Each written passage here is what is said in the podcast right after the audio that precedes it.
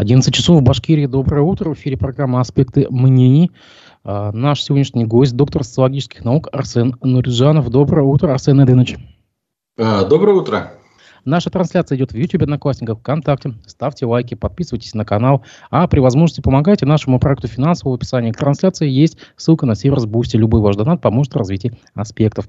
Арсен Эдинович, я не могу не начать э, наш разговор с открытия туристического сезона. Прямо сейчас, в эти минуты, э, к набережной Белой пришвартовались два э, теплохода пассажирских. Это Мустай Карим и вроде как пятипалубный теплоход Святая Русь. Насколько я вижу по камерам Уфанета. В данный момент они пытаются пришвартоваться прямо сейчас к дебаркадеру. А, власти, да, меня поправляет теплоход Пушкин.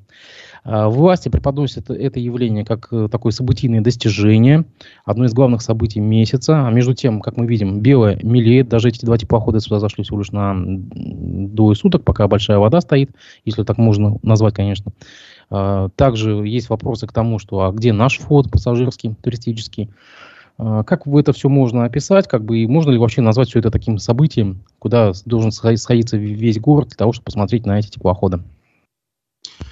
Да, вот видите, видимо, э, за последние десятилетия произошли события, когда заход, в принципе, такого речного круизного судна типа Мустай Карим становится для города прямо каким-то сенсационным событием. И действительно, тут есть э, две причины. Первая причина – это катастрофическое обмеление реки. Э, в советское время на белой все время стояли специальные драги, которые а, этот песок как бы со дна забирали, вывозили, углубляли дно. Это была такой, постоянная такая работа была в советское время велась. Всегда можно было на протяжении города Уфы увидеть 2-3 браги, драги. Сегодня, к сожалению, их нет, а река, конечно, ну, очень сильно обмелела и требует просто вот э, какого-то внимания, какой-то программы, потому что мы скоро не только потеряем возможность э, по большой воде получать какие-то туристические маршруты и будут сюда заходить такие вот круизные корабли, но э, в скором времени вообще э, напротив Уфы ничего не останется, будет тонкий ручеек. Вот об этом надо власти подумать, и это гораздо более глобальная проблема и более серьезная проблема, куда надо было послать деньги, нежели вот эта вот э, абсолютно каменная, мертвая набережная, которая была Хамитовым значит, создана. А вот, ну, а вот интересно, вот, вот затронули углубление э, реки, но ведь это, по сути, это ведь коммерческое прибыльное дело, это же добыча ПГС по фарватеру. Почему тогда у нас просто власти не раздадут эти бесплатные эти лицензии, там, э, это же и делу полезно, как бы, и кто-то прибыль получит. Ну, естественно, это гораздо лучше, чем разрывать сегодня новые карьеры, рыть вдоль Белой. И вот если мы будем, проедем, например, по, по трассе а, ну, даже хотя бы вот а, на участке, например, а, там от, от э, Нагаева до развязки на аэропорт, мы увидим справа и слева огромное количество карьеров нарыто, и в них стоит вода, которая не уходит потом в. Вы, вы понимаете ведь, все эти э, карьеры песчаные, которые роются, они задерживают воду, по воде вода не уходит обратно в реку, потом появляется там. Ну и вот, соответственно, я не гидрогеолог, но примерно смысл здесь такой, что вот э, это тоже влияет на уровень воды в реке. И, конечно, гораздо выгоднее было бы забирать этот песок и действительно продавать его. Это абсолютно сегодня э, востребованный строительный материал. Не, непонятно. Это, конечно, должно работать Министерство природопользования, но вот мы же видим там, что у нас Министерство лихорадит, там периодически меняются руководители министерства, и вроде бы они приходят э, с такими рапортами, что сейчас разберемся, сейчас наведем, и Хабиров нам их за последние четыре года анонсировал, там, по-моему, даже какой-то судья, если мне память не изменяет, побывал в руководителях э, арбитражного суда, но вот ВОЗ ныне там. И проблемы, которые сегодня есть у Министерства природопользования, они никуда не уходят. А вам скажут, а река это федеральная собственность. Это должна, э, если не Москва, то по-моему, Нижний Новгород решает все эти вопросы добычи. Ну, значит, должны э, с федералами договариваться. Ведь э, э если мы говорим о том, что Башкирия представляет из собой достаточно высокопотенциальный туристический кластер, и мы хотим здесь развивать туризм и приглашать сюда людей, то понятно, что а, водные круизы – это тоже достаточно привлекательный вид туризма для многих граждан. И э, вот если бы было бы налажено по, по воде вот это вот э, туристическое движение, ну там, скажем, в летний период полностью, а не только высокий сезон, когда вода стоит, то мы с этого только выиграли. Ну и вторая часть, конечно, понимаете, э, обмеление реки дало то, что мы фактически спокойненько потеряли весь свой флот. Сейчас об этом даже не вспоминаем, хотя еще достаточно недавно у нас были и всевозможные прогулочные э, там, эти катера, там, не знаю, пароходы они как они называются, тип, типа Москва. Нет, было 8 теплоходов 305 проекта, вот эти трехпалубные, вот эти вот большие пассажирские теплоходы. Даже мы не, не знаем, где они сейчас находятся. Типа Мустая Карима, да, я понял. Три года назад, по-моему, Ради Хабиров уже тогда э, призвал восстановить Бельское речное пароходство и собрать назад осколки этого флота. И даже какой-то один из теплоходов, который оказался в руках частников, даже вернуть назад. Но вот как-то мы не видим последствий этих событий. Прошло три года. Ну, вот тоже э, э, достаточно такая э, заноза старая, которая, к сожалению, вот не решается. Ну, вот это вот требуется управленческих решений, которых мы, к сожалению, не так много видим. Зато видим, как э, с другой стороны, со стороны граждан, да, вот только что Вышмурзина прошел слет граждан там Баймакского, Абзелиловского района, которые э, недовольны крайне, как старатели работают. Хотя а, работа старателей тоже была на оперативках у Хабирова, неоднократно поднималась о том, что после старателей не происходит э, рекультивация земли. Помните, нам тут докладывали, что на 50 миллиардов ущерб принесен республике старателями. А, Арсен Ильич, давайте мы сразу поясним, коль мы уже перешли к следующей теме. Действительно, 28 апреля в селе Ижмурзино Баймакского района прошел сход граждан на тему варварской, на их взгляд, добычи золота. А, граждане собрались, записали обращение к президенту Владимиру Путину, главе Следственного комитета Александру Бастрыкину. Тот, кстати, откликнулся. Они просят остановить добычу полезных ископаемых, потому что сенокосные угодья портятся, как бы леса вырубаются, воды загрязняются наносится вред природе и условиям, в которых они живут, ну, как бы своим сельским укладом уже многие-многие годы, как бы э, ухудшается экология таким образом. Э, вот смотрите, у нас сколько уже было подобных таких кейсов, ну, не, не берем мы как бы Куштау, у нас были там в Зелиевском районе такие вещи, там, когда УГМК пыталась зайти, еще где-то, еще где-то. И все время как бы эти старатели, эти, кто там, кто там марганец ищет, кто там золото ищет, кто еще что-то, они спокойно заходят сюда, прикрываясь лицензиями, полученными в Нижнем Новгороде, что больше всего вызывает как бы возмущение у людей, э, без учета, скажем, их потребностей, что ли, и интересов. И все это целыми годами происходит. Ну, как бы, что делать-то? Где выход?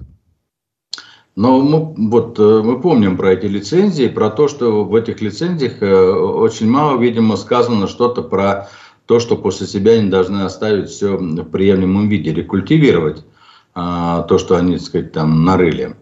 Э, условно говоря, все это заровнять, засеять, ну и тому подобное. Так вот, как-то мы в вашей программе об этом говорили, что республика должна настаивать перед центром Приволжским, чтобы это было в лицензиях. Ну и, соответственно, работать вместе с федералами над тем, чтобы и мы принимали участие и в выдаче этих лицензий, согласований. Скорее всего, я правда, ну, думаю, так оно и есть. Нам невозможно выдать лицензию без согласования с местными органами власти. И местные органы власти должны за этим строго следить. И система штрафов должна быть. Вот о чем надо госсобранию нашему думать, чем заниматься. Но ведь это фактически такая, ну, то противостояние такое возникает, может быть, с, с, с Приволжским центром, федеральным, и никто не хочет в это ввязываться, а в то же время простые вот люди, жители этих районов, они страдают, потому что вы же понимаете, что происходит. Все разрыли и бросили, и, ну вот как тут? Была красивая природа, теперь все вот в ямах все это. Обращать внимание на то, что как бы собралось почти полторы тысячи человек, вам не кажется, что может случиться Куштау-2? Или сейчас для этого нет предпосылок в свете последних репрессивных э, новелл, э, митингового законодательства и так далее, что возможно сейчас Куштау-2? Ну, сам такой сход мирный граждан достаточно большой для республики, это уже э, ну, показатель, да? Конечно, вряд ли там будет Куштау-2, но вопрос э, достаточно серьезный. В этом плане хочется похвалить, кстати говоря, Следственный комитет и сказать, что э, вот так, а, активизация Следственного комитета, э, когда возникают вопросы, связанные с республикой, достаточно заметным стало в последнее время. Смотрите, там Бастрыкин, грубо говоря, реагирует на очень многие явления, которые есть в республике. Но на самом деле мы, наверное, должны понимать, что это не Бастрыкин так уж совсем мониторит прям новостную ленту республики, а, наверное, новое руководство нашего Следственного комитета как-то оперативно это мониторит и докладывает значит, наверх э, с вопросами, там, будем сказать, в это дело вмешиваться, будем расследовать. И Бастрыкин дает отмашку, да. Это очень хорошо, кстати говоря. Давайте к новостной повестке текущей. А, здание РБК сообщает, что Башкирия оказалась на втором месте среди субъектов России по числу людей, уезжающих на заработки в другие регионы. А, в 2022 году за пределами республики трудились 160 5 тысяч э, жителей нашего региона. Мы заняли второе место после Московской области, но там это объясняется тем, что большая часть жителей Подмосковья ездит в Москву работать днем как бы только из-за этого. А мы помним э, трехлетние, э, три года назад заверение Радия Хабирова о том, что он остановит эту вот миграцию там с фахтовиками, там еще что-то. Помните, такая история была? Где-то он пересекся в аэропорту с фахтовиками. Но, опять же, ничего не решилось. То есть, как бы три года прошло, ну, и вот эти вот обещания остановить эти потоки э, трудовые, трудовой миграции, они как бы остались просто обещаниями пока. А что не так? И вот э, что, что мешает? В принципе, у нас каждый, каждую неделю говорят о каких-то инвесторах, о каких-то намерениях, э, вот эти вот... Миллиардных инвестициях. Технопарки, вот это Алга, там еще что-то. Вроде огромное количество проектов, а люди уезжают. Ну, э, справедливости ради надо сказать, что чуть раньше было, по-моему, 173 тысячи выезжало на заработки. Сейчас вот, если 165, то немножко это упала цифра. Ну да, для республики это характерно. Это, кстати говоря, не первый год уже, и, там, и не, не при Раде Хабирове это началось, это и до него началось. Ну, вот так сложилось, что э, рабочих мест в республике недостаточно, и поскольку достаточно большое количество у нас людей так или иначе связано было с нефтью, с нефтепереработкой, и учились тут, и, и нас же все-таки и техникум, и институт, и, и работали на наших промыслах, они постепенно туда тоже уезжают на вот э, нефтегазопромыслы Западной Сибири. Но в принципе, в принципе, в этом такого нет ничего как бы страшного. Вот. И э, ну, такого, знаете, опасного, потому что демографическая ситуация такова, что если люди нашли себе какую-то работу более высокооплачиваемую вот вахтовым методом, то ну что, ну это хорошо в принципе. Ведь э, э действительно зарплата в республике достаточно э, такая, ну скажем, прямо низкая.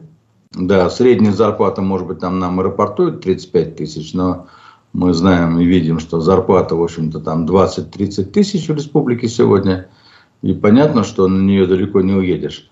Это одна часть вопроса. Вторая часть вопроса, конечно, нет высокооплачиваемых новых рабочих мест. То есть, э, и они практически не создаются. Действительно, за последние там, вот 3-4 года мы слышим о том, что какие-то многомиллиардные инвестиции в республику идут инвест-часы, значит, там все рассматривают, и там вот-вот. Но такого вот э, в реальности, такого создания достаточно большого количества рабочих мест, а главное высокооплачиваемых мест, то есть зарплатами там 50-60 тысяч, ну, пока не наблюдается. Ну да, мы помним недавний кейс э, с швейной фабрики вот в этом технопарке Алга, э, когда один из рабочих пожаловался на зарплату, по-моему, в 15 тысяч, что ли, ну, э, из-за чего потом ему пришлось, правда, покинуть эту фабрику. Да, а нас слушатели возвращают к предыдущему, предыдущей теме по поводу Баймакского района. Пользователь Яс Баширов пишет, может проблема Баймака в качестве депутатов? А где Байгус Каров, депутат Госдумы по этому округу? Все вопросы относятся к нему. Ну, слушайте, я вот с Ильясом абсолютно полностью согласен, абсолютно полностью. Ведь республика имеет один из э, самых больших э, депутатских корпусов э, в Госдуме, да, там, я сейчас не помню, 8 или 9 ли человек, но это, по-моему, самый такой большой. И, конечно, с помощью депутатского корпуса можно было давно решить э, вопросы лицензирования недропользования таким образом, чтобы республиканские власти и органы, э, э, которые занимаются недропользованием, имели больше полномочий бы, и было бы более тщательно прописано, что должны сделать эм, эти разработчики, недропользователи после того, как они оставляют. Ну, я еще хочу напомнить. Вот Э, я сейчас просто у меня вылетело, кто это докладывал. Э, ну, не, буквально недавно, несколько месяцев назад, у Хабирова прозвучала на оперативке цифра э, в 50 миллиардов ущерба, принесенным вот, э, э, вот этими вот как раз, в том числе и золотоискателями республики. То есть это 50 миллиардов – это стоимость того, чтобы рекультивировать эти земли. Но кто нам эти деньги? Ни один федеральный центр нам их не даст, да? И, конечно, эти деньги надо было закладывать сразу вот в вопросы лицензирования с тем, чтобы те, кто получает прибыль от э, извлечения, значит, там, ну, условно говоря, золота из недр, чтобы они с собой все это могли прибрать, а, а районные власти, районные там и республиканские власти имели право все это проконтролировать. А, понимаете, республика красивая, но она красивая до тех пор, пока мы ее бережем и следим за ней. А если вот так вот будет она без, э, безоглядно распахиваться, значит, разрываться, ну что, ну, я, я думаю, что, вот, что вот такое недопустимо нигде. Такого нет нигде в мире. Ни в Западной Европе, ни в Швейцарии, с которой мы себя сравниваем. Такого быть не может нигде. Это вот только у нас. И с этим надо, конечно, работать. Есть э, депутатский корпус Госдумы, есть парламент, которому абсолютно в республике делать нечего, он мог бы этим заниматься, бы, вот, и принес бы гораздо больше пользы бы здесь. И э, есть депутаты Баймакского, Абзелиловского района, конечно, которые могли бы грудью стать и возглавить бы как раз э, это, эту инициативу. Ведь это прежде всего законотворческая инициатива поменять, например, положение по выдаче лицензии. Абсолютно, абсолютно согласен с Ильясом. Просто хочу добавить, что у нас есть целая российская экологическая партия «Зеленые», которую в республике представляет э, Руфина Аликовна э, Шагапова. Вот ее хотелось бы, конечно, услышать по этому поводу, но, к сожалению, к сожалению.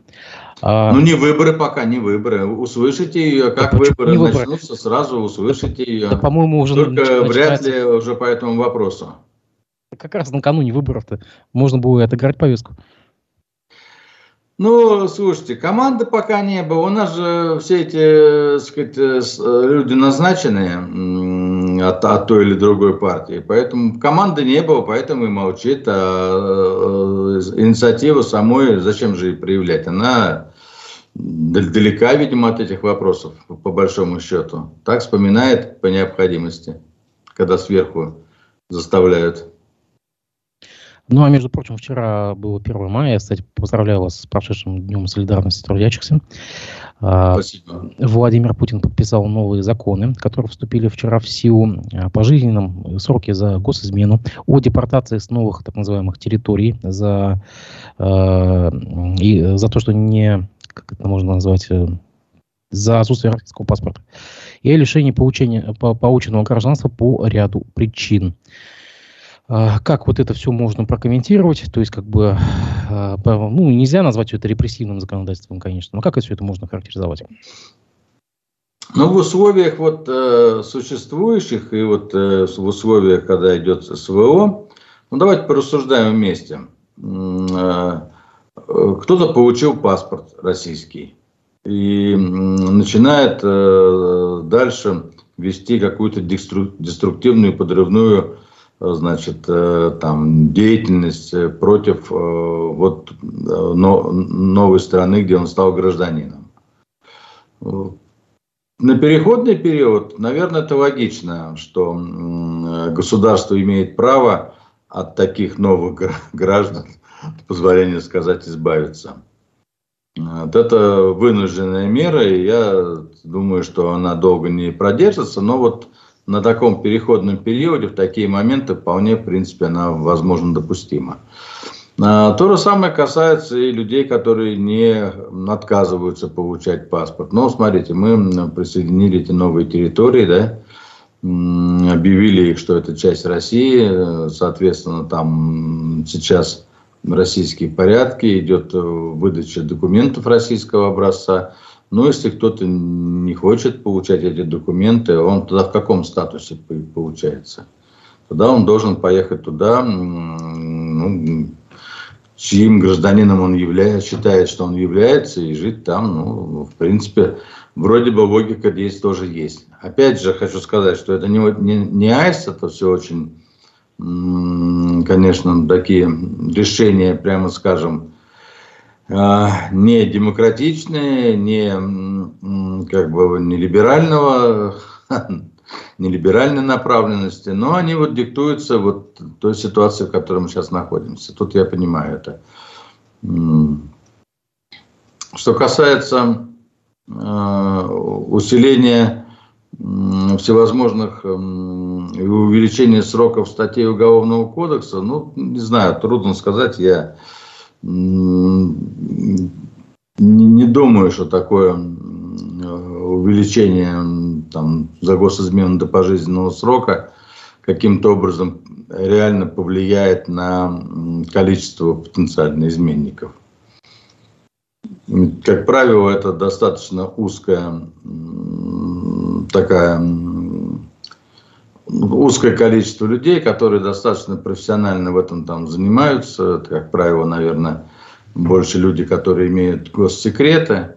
Ну, а они и так примерно понимают, что будет, если они будут разоблачены.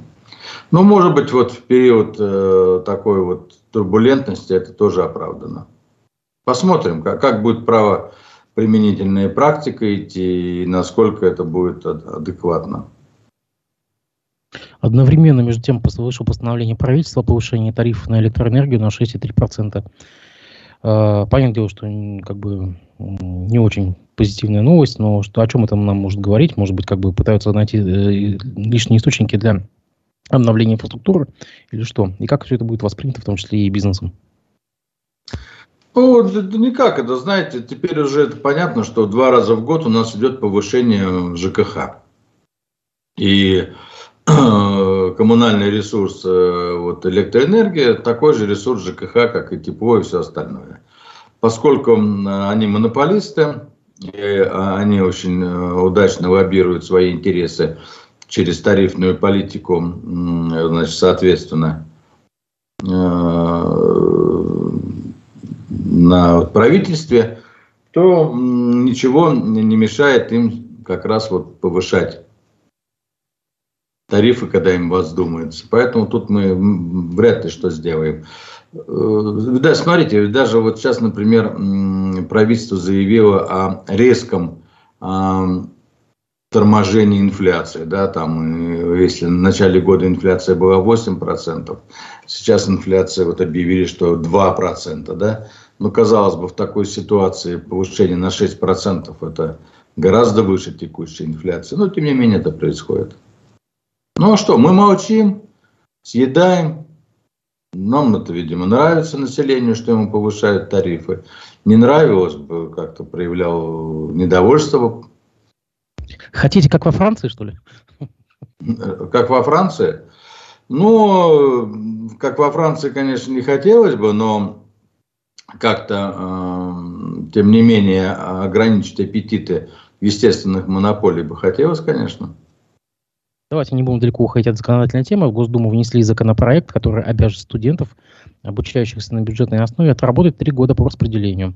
В случае отказа нужно будет оплатить всю стоимость обучения. Об этом сообщает РИА Новости.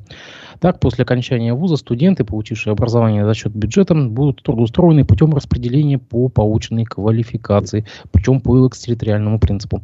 Инициатор данного законопроекта – это Госсовет Республики Татарстан. Они предлагают изменить закон об образовании в России. Возврат ли это к прошлому, о чем нам это может говорить? Ну да, в советское время была система распределения, но ведь в советское время был, э, система была планирования, был госплан, и поэтому эти выпускники заранее э, планировались куда-то. А вот как это будет происходить сейчас? Куда они будут распределяться? На какие предприятия? На частные предприятия в том числе? Или на, только на государственные предприятия? Ну, я так понимаю, что хотят э, за, закрыть брешь э, в заводах ВПК, на которых не хватает и квалифицированных, э, так скажем, кадров, инженеров тех же самых, технологов. Да, ну тогда давайте порассуждаем на эту тему. А, если молодой человек будет понимать, что его после окончания вот данного бюджетного вуза на три года его куда-то распределят, куда-то присобачат, насколько он будет заинтересован в получении такого образования. А, сегодня, а, напомню, мы находимся в такой демографической яме, так называемый русский крест, когда количество рабочих рук, которые приходят на рынок, гораздо меньше, чем количество рабочих рук, которые его покидают. То есть сегодня и самой молодежи мало, и желающих учиться мало, гораздо меньше, чем это было раньше – и желающих идти в вузы тоже стало меньше. И, соответственно, что мы можем получить? Мы можем получить, а, недобор на эти бюджетные места, то есть еще меньше людей придут учиться в вузы. И уже совершенно точно люди, которые отработают три года на этом предприятии ВПК, вряд ли там останутся. Они оттуда убегут как можно быстрее, потому что вряд ли э, будет это место распределения как бы согласовываться с их личными планами. И таким образом, вместо того, чтобы привлекать кадры, которые мотивированы и которых можно дальше встраивать, мотивировать и вот создавать такой вот, ну, как бы кадровый костяк предприятия, будем иметь такую текучку. Вот об этом почему-то депутаты Татарстана не думают. С одной стороны, вроде а вам на это скажут, а у нас и целевики и сейчас есть, то есть те же медики, целевики, они и сейчас есть. Ну, конечно, единично, но как бы э, такая практика и сейчас существует, когда э, студентов, медиков, э, бюджетников распределяют потом куда-то по ФАПам, там еще где-то. Да, но вы знаете, сейчас ведь и вот некоторое время была программа, когда э, молодые врачи получали подъемные миллион рублей. Вот это гораздо более такая стимулирующая программа, когда ты закончил вуз, и тебе предлагают какой-то материальный стимул за то, что там работал. Вот мне кажется, этот, этот путь э, более продуктивен, нежели вот то, что мы сегодня имеем. Ну, значит, будут учиться там на бюджетах. Вы знаете, э, на мой взгляд, система э, образования в Российской Федерации находится в глубоком упадке. И кризис, который в ней а, развивался и развивается, достаточно глубокий. И еще, еще сейчас, вот, э, когда мы не понимаем, что же на самом деле делать, как, как восполнить кадровую основу страны правильно, еще сейчас сделать такие вот телодвижения, на мой взгляд, это контрпродуктивно. Ну, а хотя у нас, понимаете, власть идет по пути саморазрушения, поэтому не удивлюсь, если такое будет принято решение. У меня почему-то новость коррелируется с другой новостью недельной давности, когда а, Госдума приняла а, к рассмотрению законопроект, подготовленный уже Крутаем нашей республики, о повышении трудовой дисциплины среди зэков. И вот прямо смотрите, какие аналогии. Здесь мы готовим по поводу зэков, чтобы там работали более активно, а татарские коллеги, законодатели готовят э, новые, посвященные студентам. Как бы такой принудительный, принудительный труд и на воле, и как бы и вне воли. Да, по ЗАКам это хорошо, тем более, что из информации, которая доносится до ФСИН, мы знаем, что рабочих рук для зэков самих не хватает, и они многие с удовольствием бы работали, да нет рабочих мест на, э, в местах э, исправления трудящихся. Вот, поэтому что там усиливать?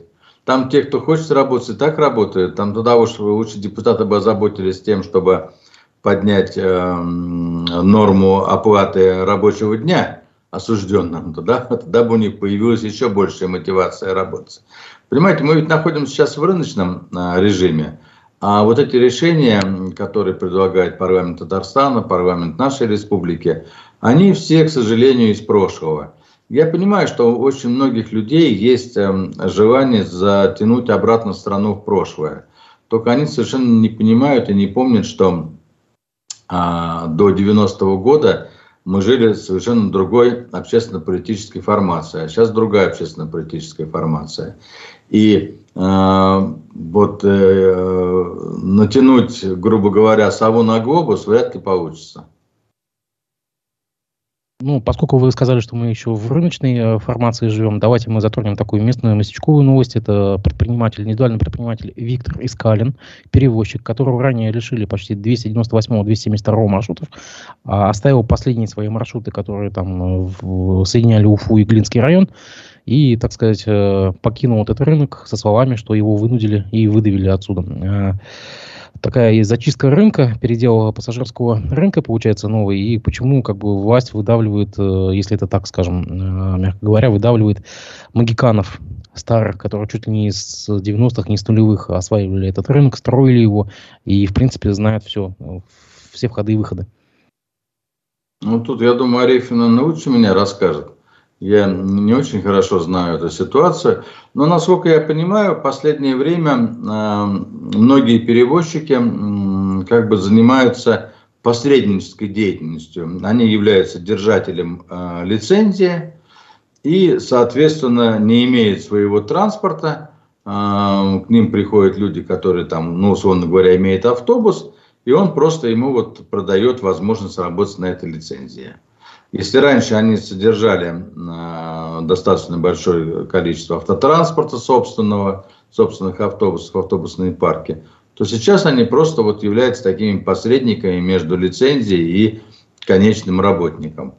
Э, не здесь ли вот заложена проблема? Наверное, отчасти государство, может быть, пытается как раз и убрать этих посредников – я, к сожалению, с этим рынком слабо знаком, не могу тут э, точно сказать, что происходит, но вот одно из мнений такое у меня.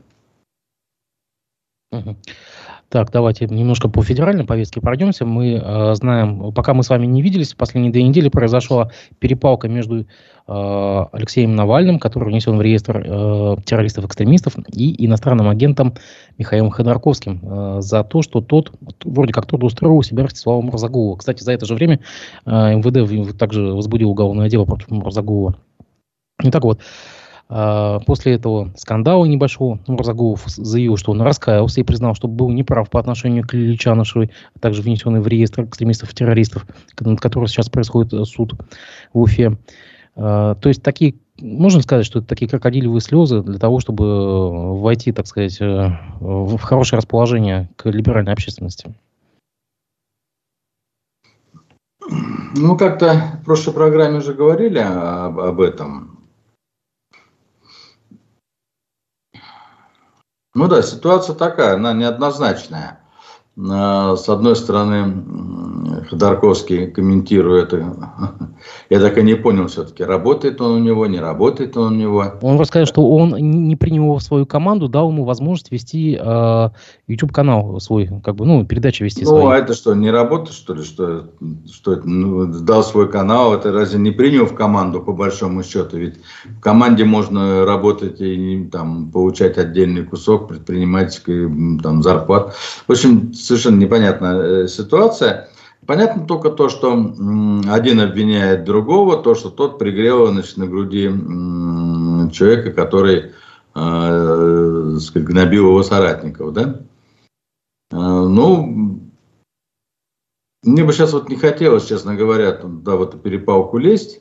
Э, я бы отметил другой аспект во всем этом. Вот наше МВД возбудило уголовное дело по факту хищения 45, если память не изменяет, миллионов из э, Башен, э, Башинформа, да? То есть э, структуры, где как раз Мурзагова был председателем совета директоров.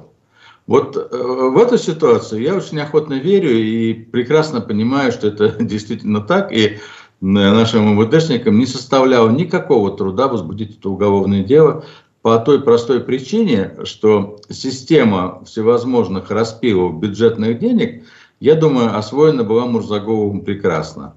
И как раз вот э, всевозможные э, сказать, договора прикрывашки, которые были в Башинформе, которые, значит, якобы прикрывали ну, деятельность, а на самом деле были мнимыми, они позволили очень быстро МВД разобраться в этом и, соответственно, возбудить уголовное дело. И вот это вот очень характерно для, для э, сказать, менеджеров нашей республики. Да? Так, такая же ситуация, вот мы только что видели в Башспирте, да? Точно, точно такая же, точно такие же мнимые договора на различные услуги там и, и прочее, которые на самом деле стоят 3 копейки, но нарисованы были большими. Такие же точно распилы денег, я об этом рассказывал, были здесь и в Госкомитете по предпринимательству при Бойцовой. Я думаю, что и сейчас э, аналогичная ситуация сохраняется. И, в общем-то, если взять э, любое наше министерство, ведомство, любую нашу э, республиканскую контору, да, ну, то же самое мы видели с, с этим, со строительным, да, как он там, э, скандал с, э, в этом, в инвестиционно-строительном, да, там, где, вот с девушкой, которая там тоже ну, это... А, так, погодите, вы имеете в виду э, медтехнику, что ли, или где? Ну и медтехника тоже. Да. Короче говоря, я думаю, что вот нашим правоохранительным органам, МВД в первую очередь, надо бы очень активно пройти таким инициативным рейдом и все это посмотреть. И вот такие договора, и такие уголовные дела, такие договора будут везде, и такие уголовные дела можно их там пачками, пачками нарыть. Вот это, вот это вот как раз вот тут у меня не вызывает никаких сомнений. Что касается э, вот этого скандала между Навальным и э, Ходорковским иноагентом и, э, и объявленным экстремистом, да, у нас, ну, теперь даже не знаешь, как это правильно сказать-то, то, ну, я бы сейчас, э, честно говоря, на него особо внимания не обращал. Ну, понятно, что уже, я уже говорил, что он туда убежал, и все, и понятно, понял, что денег нет, и вот это единственное место, где есть деньги, видимо, и понятно, что сейчас он там, ну, как бы с ними, и, и что он должен говорить? Он, естественно, будет вот, петь э, то что, то, что будет нравиться вот тем, кто там сидит на Западе, за границей и, и там туда уехал, да. Но в то же время, в то же время, э, вот лучше бы рассказал бы нам все-таки о том, что как здесь все это творилось, кто что пилил, кому чего давал и зачем, почему, и это было бы гораздо более бы честная и правильная песня, нежели вот такие каяния и битье пяткой себя в грудь, которые, так мягко скажем, ну, навевают мысли о лицемерии. Просто как бы э, многие сейчас в эти дни припоминают, э, э, точнее, Мурзагову слова, сказанные еще э, на радиостанции «Эхо Москвы» в Уфе, когда он обвинил Навального в том, что он собирается устроить там кровавую баню или что-то кровавую революцию. Ну, как мы видим, кровавая баня есть, но устроена ли она Навальным, это большой вопрос. А, так, э, давайте еще к другой новости. Клуб Уфа, футбольный клуб продает, кстати, к футбольному клубу тоже Мурзагулов имел какое-то отношение, да, если помню. А, футбольный вот клуб... я и спрашивал, лучше бы рассказал, куда 100 миллионов дели, которые у регионального фонда. Вот это, бы, вот это бы гораздо была более бы честная история, которой мы поверили бы, что человек действительно э, как-то осознал свои действия, раскаивается в них, признается в них. Вот это было более бы правильно. А так что там это какие-то, сказать, там словеса пустые пускать? Это ни о чем. Нет уж, ты уж если начал петь, давай, Соловушка, пой до конца все. А, футбольный клуб Уфа продает свой автобус почти за 27 миллионов рублей, чтобы рассчитаться с долгами. понятное дело, что мера вынужденная, да, а руководство хоккейного клуба «Салат Юлаев» решило взять курс на использование доморощенных игроков, то есть как бы уже не опираться на легионеров. И как бы мы знаем из публикации... Наконец-то, наконец-то. Издание «Профы» публиковало новость, не знаем, пока не можем проверить ее достоверность, что главный спонсор – это Роснефть, провела аудит и как бы какие-то там вещи им, видимо, не понравились, и якобы временно приостановлено финансирование хоккейного клуба. Мы, опять же, не можем пока подтвердить эту информацию или провернуть, но вот есть такая публикация о приостановке а, с, как бы, финансирования клуба.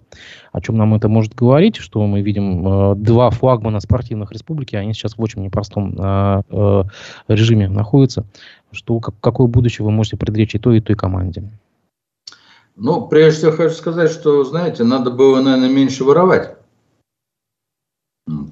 И, и, и думать о клубе, а не о своих карманах. Тогда, может быть, и ситуация была другой бы. Но похоже, что об этом думали, о клубах и о республике думали в последнюю очередь, а в первую очередь думали о том, значит, как набить себе карманы. И я думаю, что аудит, если такой аудит проводился, ужаснулся тому, э, сколько денег ушло мимо кассы клуба на всякие левые дела, которые тоже вот э, бел, шиты белыми нитками, да? Мы же понимаем все это. А, это правильно. Я, честно говоря, вообще сторонник того, чтобы а, никаких легионеров не было в спорте российском. Потому что легионеры мешают пробиться молодежи талантливой. Вот э, еще в советское время, когда никаких легионеров не было, ну, еще там в ранних 90-х, э, когда у нас э, при хоккейном клубе «Салават» была вот эта школа хоккейная, ну, собственно, она и сейчас, наверное, есть, да, достаточно большое количество посещает ее ребят, и у нас еще несколько хоккейных школ есть по республике. Вот этим ребятам-то куда идти? Вот они должны, собственно говоря, после этих школ хоккейных, они должны идти э, как раз в клуб Салат Юлаев, там играть там, ну, на вторых, третьих ролях, но тем не менее пытаться, пытаться играть в своем клубе. А если мы нанимаем всевозможных там финских и прочих, значит, э, легионеров, ну, ну что, ну будут играть легионеры, будем платить им большие деньги. А вторая часть, я считаю, что вот этот спорт должен быть, конечно, вот те зарплаты, которые там есть сегодня в футболе, в хоккее, они абсолютно несопоставимы с реальностью. И они все искусственно вздуты, и, ну, значит, надо приводить эти зарплаты в реальное состояние, но кто хочет, будет играть на эти зарплаты. Почему наши вахтовики могут за 60, за 100 тысяч поехать, значит, на север, а какой-то, значит, там футболист, значит, там наш республиканский или хоккеист не может там за 150, за 200 тысяч в месяц поиграть в футбол, хоккей, мячик попинать. Ну, пожалуйста, ради бога. Хочешь пинать мячик, на. Вы ловко перекинули мостик с нашей предыдущей темы, это насчет двухтовиков, смотрите. Ну хорошо, а вот смотрите, а не может быть послужить тому, что всякие именитые легионеры сейчас возьмут и покинут расположение команды? А ведь мы знаем, что даже после начала СВО часть из них осталась, это какие-то финны, шведы, которые сказали, что несмотря ни на что, они будут играть за нашу команду и мы потеряем в качестве. Ну, так? да, ну давайте тогда прямо скажем, что у нас нет, у республики нет своего хоккейного клуба, нет своих хоккеистов, нет своих игроков. Давайте просто наберем туда с миру по нитке, и все, и... А что нам туда хоккейный клуб Салатюлаев? Давайте тогда пойдем купим что-нибудь, там, я не знаю, какую-нибудь пражскую команду. И пусть в Праге там какая-нибудь пражская компания играет, скажем, что теперь она там вот имеет название Уфа, там, не знаю, Салатюлаев. Просто наняли всех и все. Но ну, какое отношение это имеет к республике, к хоккею и к Салату? Никакого отношения не имеет. Это, это все, понимаете, опять какая-то, ну, как, какое-то такое, знаете, мелкое жульничество. Да, пусть играют наши ребята, да, пусть они там не берут первых мест и вторых, но они будут стараться потихоньку у них будет получаться, и мы будем знать, что это наши все, вот соседняя улица, соседнего города. И мне кажется, гордость за это будет гораздо больше. У меня, например, совершенно нет никакого желания э, гордиться э, игроком Сават Юлаева, который там из Финляндии или Швеции. Ну, абсолютно никакого. Я понимаю, что он просто рубит бабки здесь э, и, и сидит здесь только потому, что ему платят больше, чем заплатили бы на Западе. Что если там заплатили больше, он ушел бы туда. значит ему явно переплачивают. А из какого кармана переплачивают? Пусть даже э, из, из спонсорского кармана. Ну, у спонсора, наверное, там нашлись бы и, и другие бы какие-то. Понимаете, лучше бы вот мы, спонсор бы спонсировал вот этот вот, как это было в советское время, дворовые эти э, команды э, и соревнования на кожаный мяч. Лучше бы в каждой деревне стояла футбольная площадка, там, понимаете, дети бы занимались бы футболом. Ведь в Бразилии же вот то же самое, нет ничего, там играют вот на пустырях мальчишки, из них вырастает пиле. И у нас, может, тоже по массовость нужна спорту. Массовость. Ну, знаете, в Бразилии климат позволяет, так что не надо сравнивать, мне кажется. Ну хорошо, а, вот вы против... Ну хорошо, у нас для хоккея Бразилия не позволяет климату. А у нас, пожалуйста, залил каток и катайся. Ну, может быть. Вы против легионеров в спорте, насчет легионеров в политике. Вот, допустим, э, сейчас э, идет праймерис Единой России. Вы наверняка слышали, знаете, что это такое? А, предварительное голосование, так скажем, кандидаты в кандидаты. И боец ММА Джефф Монсон э, решил стать депутатом парламента Башкирии. На ваш взгляд, это такая уловка политтехнологическая или реально как бы человек решил вот стать таким российским патриотом? Ну, он-то, может быть, и решил, вот, но с точки зрения всего происходящего, ну, правильно все, сейчас только фрики нам нужны. Вот побольше фриков. Жалко у нас там вот некоторые категории значит, э, граждан не приветствуются, входящие всякие там со сообщества значит, э, этих меньшинств. А то бы вот бы их бы набрать бы. Они бы там с перьями, тетки с бородами бы там, о, там у них, знаете, какая картинка была бы, не парламент, а конфетка была бы. Прямо сидели бы один лучше краше другого. Вот уж привлекли бы внимание и на выборы заодно люди пошли посмотреть бы на них, бы на их парады. Понимаете? Вот это бы как бы гораздо бы веселее было. Ну, а так что? Ну, Ребят, ну смешно все это. Смешно все. Человек, который по-русски не говорит, э, будет депутатом. Ну, а правильно, а что такого? Не, ну, вроде, это... вроде весной было сообщение, что он будет изучать русский язык или уже, может быть, Ну, изучает. когда э, депутатский э, срок закончится, начнет изучать, потому что следующий уже в Госдуме надо хоть сказать «здрасте». Я понимаю. А вы не, не верите, что в нашу политику могут действительно прийти там американцы там, или еще какие-то представители западного мира, которые разделяют э, нынешние, так сказать, ценности, скрепы и так далее? Нет, я верю, я считаю, что а что, что ему тут плохо?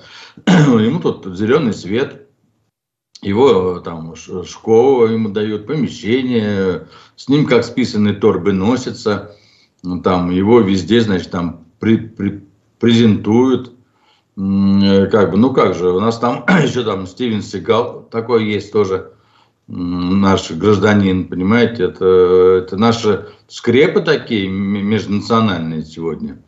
Это модно, но на самом-то деле, реально говоря, у нас вон, ни одного депутата не слышно, понимаете? Хотя у нас там больше половины депутатского корпуса двух, а то и трехязычный, понимаете, владеют и русским, татарским, башкирским, некоторые английский знают. И что толку-то? Не, не слыхать, не видать никого. Вот. Может быть, сначала свои бы, которые хотя бы хоть что-то могут сказать на родном языке, пришли, сказали бы что-нибудь, чем, может, звать совсем иностранцев, которые вообще двух слов связать не мог. А вы будете принимать э, участие в праймере Единой России, ну, то есть как, как э, проголосовавший? Вы кого-то для себя выбрали вот для электронного голосования? Э, смотрите, ну я участвовал уже в праймеризе эм, в 2011 году «Единой России». Я посмотрел, достаточно, кстати говоря, активно участвовал и было участвовал в массе поездок по республике и посмотрел, как это все происходит. А самое главное, посмотрел, как это голосуется. Ну, так это же голосуется прямо Голосование проходило так, там чуть не инструктаж всех этих людей, которые должны были проголосовать, специально отобранные люди для голосования собирали и просто им диктовали, куда за кого какую галочку поставить. Я думаю, что в, ничего не изменилось. В «Единой России» депутатами становятся не те, кто хорошо выступил на праймерис, а те, кто согласован с руководством за там энное количество времени до праймериза. Поэтому тут, э, если хочешь стать депутатом, надо много бегать, согласовываться и так далее и тому подобное. Поэтому вряд ли какое-то электронное голосование за праймерис э, будет где-то учитываться. Так? Но это как вот с ямочным ремонтом. Вот, э, я вот рассказывал в прошлой передаче, что я писал на там сайты типа Хабирова, мне написали, что 20 Октябрьский район написал, что 28 апреля, до 28 апреля мы вам сделаем ямочный ремонт. Я там постил фотографии ям 5 метров длиной там, и 10 сантиметров глубиной до 28 апреля. Ну вот мы 1 мая прошло, сегодня 2 мая, да, ну нет никого, ямы как стояли, так и есть. Так это тоже было голоса- вы... голосование за лучшую яму, вы не поняли. Вот, также вот как этот ямочный ремонт, и как вот туда вот на эту интерактивную карту посылать, значит, все это то точно так же будет и с голосованием по праймерис. Это система Ниппель. Туда дуй, но обратно все знают, что будет. Пока говорили, вот мне в школьный чат тоже, как моему сыну тоже упало сообщение срочное от э, классного руководителя. Э, приглашение принять участие в этом электронном голосовании а, просим всех принять активное участие. И тут же снизу, то, что с классного руководителя требуют. Вот прямо прямо какая-то обязаловка, принудиловка, потому что... Ну, это вот, к сожалению, к сожалению, у нас вот это есть, понимаете, у нас Единая Россия, она хочет быть святей Папы Римского, хотя я вот э, тоже к ней имею отношение. Почему-то она считает, что, ну, партия почему-то считает, что если она э, нарисует вот эти вот картинки, такой, знаете, э, демократического такого подхода, то все будут думать, что там выбраны действительно правильно, ну, вот самые лучшие депутаты, за которых действительно проголосовал народ в большом количестве. То есть это вот легитимность, да? И в погоне за этим вот она всевозможные вот эти вот очки пытается везде набрать, но механизм, с которым она это делает, и в итоге результат абсолютно противоположный. Да? То есть люди только разочаровываются, даже поучаствовав в этом, потому что понимают, что все это блеф и вранье. Ну и, соответственно, а уровень наших депутатов, ну вот мы сегодня только что о них уже и говорили, вот даже ситуация со Шмурзином, с Баймаковским, с Абзелиловским районом показывает, что избраны наши депутатские корпуса, хотя и районный корпус есть, и республиканский корпус, и госдумовский корпус, да. Ну, цена-то их на самом деле какая реальная? Ноль. Ноль. Ну, да, Байгускаров молодец, разрешил, там, протащил закон, можно, значит, этот валежник собирать. Действительно, это, ну, я бы сказал, революционный закон для э, новейшей России – течение там 30 лет последних вот разрешили, значит, собирать этот валежник, который упал. Действительно, это, это крайне, крайне очень важный, очень необходимый, жизненно, сказал бы, необходимый закон, без которого мы не можем жить. Ну, вот это вот его потолок. Ну, нам тут пишет тоже пользователь Ильяс Баширов. У нас депутат Курултая Хисм... Хисматулина, бывший министр финансов, не провела за два срока ни одного приема в Мелюзе и третий раз выдвигается через праймерис. Ну, что мы можем сказать? Ну, а зачем? Ну, она, же, она же депутат не для народа, понимаете? Ведь сегодня депутаты не для народа, не для населения. Сегодня депутаты для того, чтобы власть могла как бы вот этого выбранного человека посадить в кресло, которое есть, условно говоря, есть 100 кресел, вот 100 кресел надо занять своими людьми, чтобы, не дай бог, кто-то из посторонних туда не занял это кресло и чуть оттуда не квакнул, не, там, не кукаретнул, не то, что нам надо. Поэтому мы посадим туда своих людей, которые будут просто вот своими попами, значит, эти места охранять. Вот она охранительница этого места. Вот ее задача. Поэтому ей не надо ездить э, к нам с народом встречаться или чего-то. Ей надо вот э, выполнить ту задачу, которую перед ней поставило руководство республики, которое отобрало ее вот в качестве держателей это, этого места. Поэтому все понятно. В заключение вернусь э, к первой новости нашего выпуска. Стоимость путевки на 11 суток с маршрутом Нижний Новгород, Уфа, Нижний Новгород на теплоходе Мустай Карим составляет 163 тысячи рублей, сообщает телеканал ЮТВ со ссылкой на пресс-службу компании «Водоход». Ну вот, мы и узнали, сколько это стоит. На самом деле, я думаю, что немногим будет по карману такое плавание. Да. Спасибо вам большое за то, что вы нашли возможность выйти в эфир. Я вас поздравляю с наступающим 9 мая. Желаю вам приятно отдохнуть, на, набраться сил для последующей работы. Всего доброго. До свидания. Спасибо. До свидания.